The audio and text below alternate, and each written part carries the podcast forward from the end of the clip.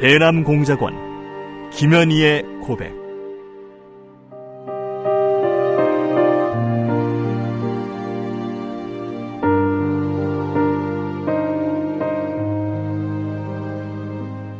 나는 김정일의 친필 지시로 1988년 남조선에서 열리는 서울 올림픽을 파괴할 때 대한 공작 임무를 받고 100여 명의 남조선 노동자들이 탔던 비행기를 공중에서 폭파시켰다. 평범한 여자로 살고 싶었던 내가 어떻게 한치의 죄책감도 없이 이처럼 수많은 사람들을 죽인 살인자가 되고 말았는가. 조국을 위해 한 목숨 바친다는 명분 아래 이 엄청난 죄악을 저지른 나를 용서할 수가 없다. 이 수기는 이루지 못한 내 꿈과 나로 인해 희생된 사람들에게 속죄의 죄물로 바치는 눈물의 기록이다.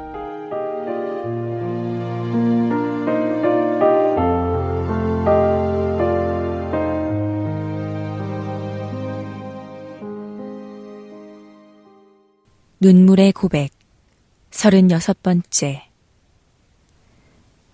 우리는 아침 식사도 못하고 누구에게 뒤쫓기듯 황급히 리젠시 인터콘티네탈 호텔을 빠져나왔다. 복도에서도 로비에서도 우리를 붙드는 사람은 없었다. 하지만 우리와 눈이 마주치는 모든 사람들이 우리를 감시하는 것 같은 느낌이 들었다. 누군가가 조금만 관심 있게 우리를 관찰했다면 그 낌새를 느꼈을 것이다.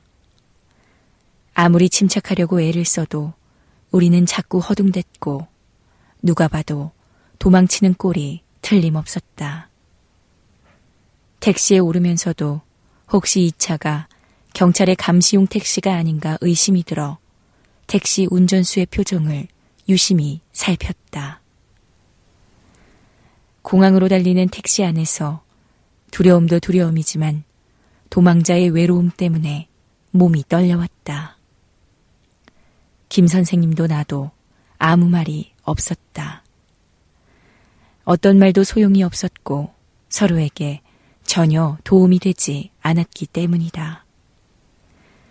입 밖으로 말하지 않아도 우리는 서로의 마음속까지 다 알고 있었다. 우리 두 사람의 심정이 똑같았기 때문에 말을 하기조차 두려웠던 것이다.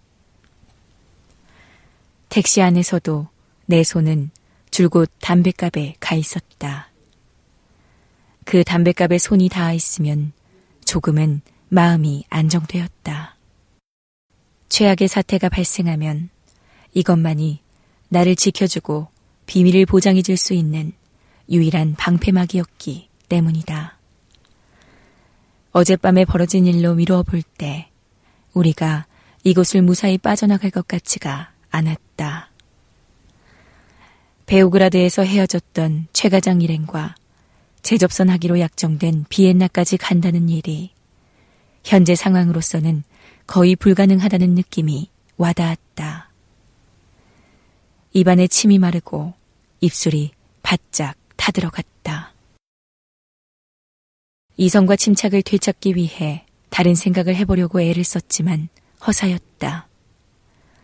별 탈 없이 공항에 도착하자 김 선생이 수속을 서둘렀다. 로마로 떠나는 알리아 항공기에 탑승하기만 하면 일단은 성공하는 것이었다. 김 선생이 수속 절차를 밟는 동안 나는 공항 안의 상황에 신경을 쓰며 미행자나 남조선 특무가 따라붙지 않은 날을 살펴야 했다. 출국 사열대 쪽으로 왁자지껄하는 조선 말소리가 들려와 바짝 긴장을 한 채 그쪽을 보았다. 남자 일곱 여덟 명이 웃어가며 떠들어대고 있었다. 나는 한눈에 그들이 남조선 사람임을 알아보았다. 공화국 사람이라면 우리 같은 공작원이나 특수 신분이 아니고는 반드시 왼쪽 가슴에 김일성 초상을 모셔야 하는데 그들의 가슴에는 그것이 없었다. 또 공화국 사람들이라면 외국에 나왔다고는 하지만 그토록 자연스럽고 활달하게 행동할 리가 없었고 머리에 찌꾸를 발라 올백으로 넘긴 차림이 아닌 것으로 보아도 남조선 사람임에 틀림없었다. 그들의 방만한 대화 모습을 보고 우리를 미행하는 특무들이 아니라는 것은 쉽게 확인할 수 있었다.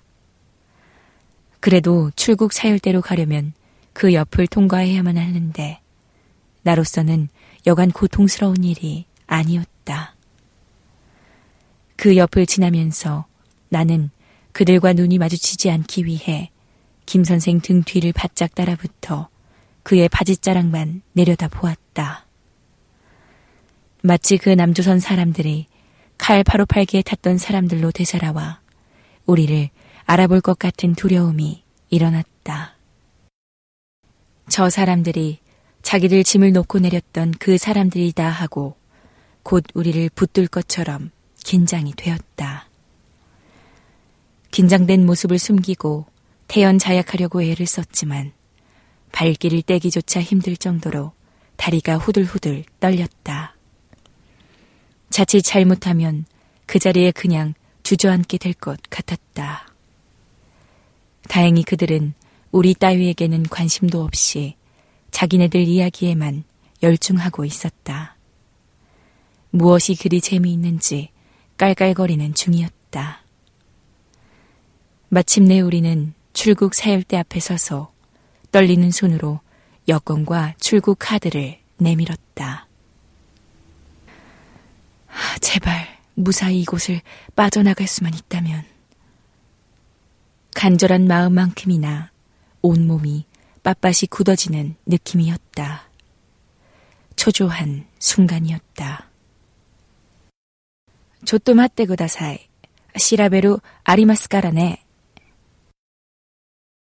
유창한 그 일본말 소리에 마치 하늘이 무너져 내려앉는 것 같았다.